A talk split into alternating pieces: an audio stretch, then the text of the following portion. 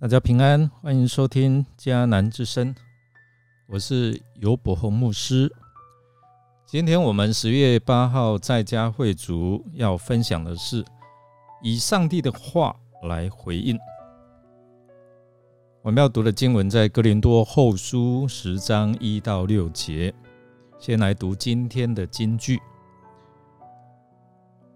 我们作战的武器不是属世的。而是上帝大能的武器，能够摧毁坚固的堡垒。哥林多后书十章第四节。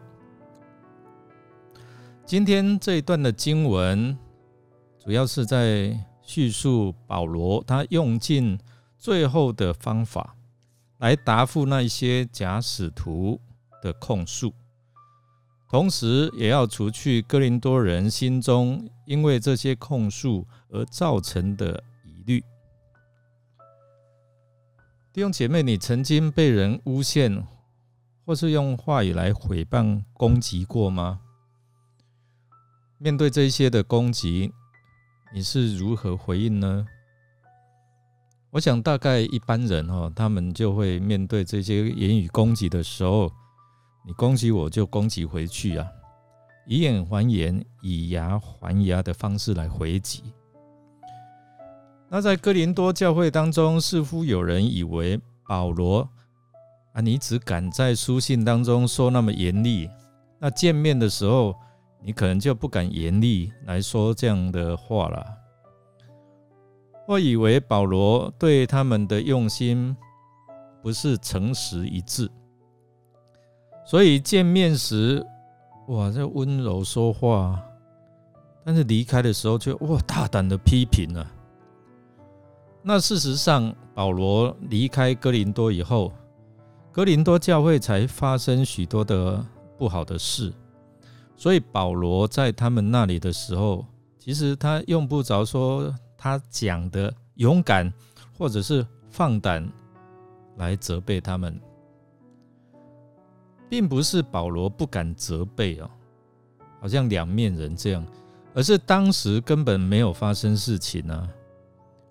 但是现在保罗写这一封书信的时候，既然哥林多人已经有若干的措施，保罗就勇敢的劝诫他们。但是保罗也不是用很暴躁、不能自制的啊对他们说。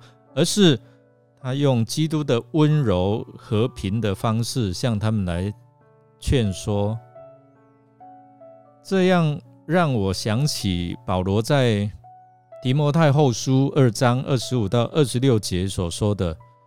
他说要用温柔规劝敌对的人，也许上帝会给他们悔改的机会，使他们认识真理，这样。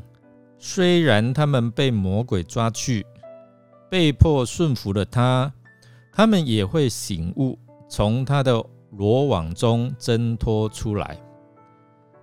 所以保罗知道，哈，他要对付的不是一般的人，而是要对付天空属灵气的黑暗权势。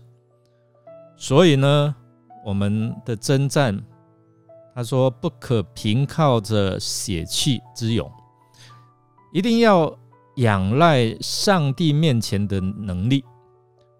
我们若要攻破撒旦坚固的堡垒，便不能凭借着人的思想智慧的产物，而需要上帝能力的武器。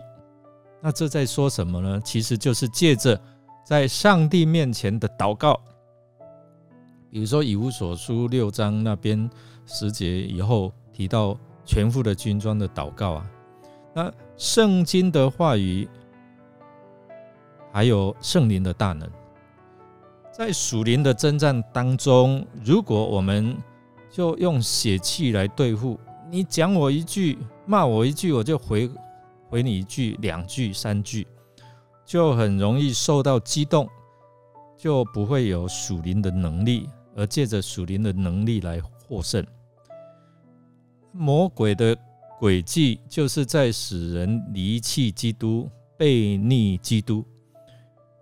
我们为主征战，就是要将人所有的心思意念夺回来，让他们能够顺服基督。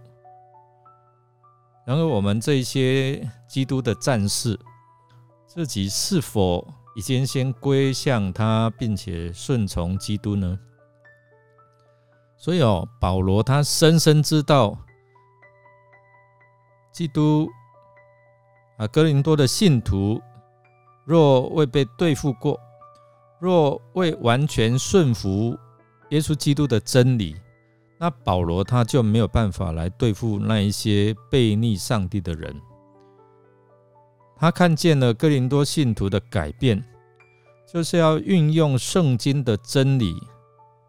向人解啊讲解上帝的心意，因为真理要使人得自由啊，所以可以使他们明白上帝的真理之后，能够醒悟过来。